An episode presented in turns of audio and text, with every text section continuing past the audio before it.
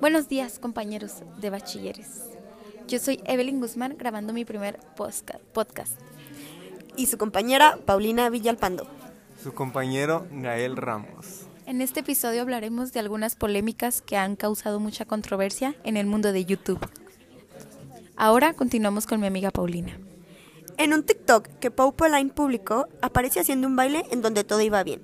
Sin embargo, después salió a la luz un comentario desde la cuenta oficial de la chica, en donde escribió lo siguiente: Si odias a Paola Pauline, síganos en Insta. Estoy como Universo Yuyita. Esto de inmediato llamó la atención de todos y comenzaron a atacarla, pues en el comentario se tira hate a sí misma.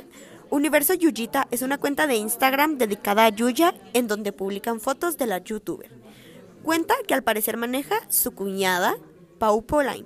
Y esto no es nada nuevo, sin embargo, lo que llamó toda la atención es que los fans comenzaron a atacarla debido a que no entienden por qué se tira hate solita. Además, muchos comentaron, comenzaron a buscar el comentario y por supuesto ya había sido eliminado.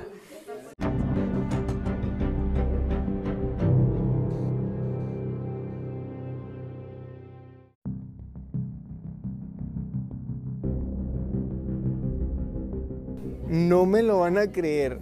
El actor de doblaje y conductor de televisión mexicano Mema Ponte fue acusado por varias jóvenes en redes sociales pedir fotos íntimas a sus fans menores. A través de la cuenta de Instagram se compartieron varias capturas de pantalla en la que se observa cómo el actor inicia contacto con sus seguidoras. De acuerdo con los testimonios, el actor pedía seguir las conversaciones por Telegram para usar el modo chat secreto en el cual se notifica si tomas alguna captura de pantalla.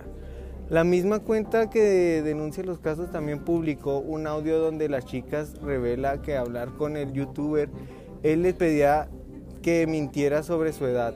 Además eh, de asegurarle que le decían ciertos favores, él podía ayudarle para ser famosa. ¿Pueden creerlo?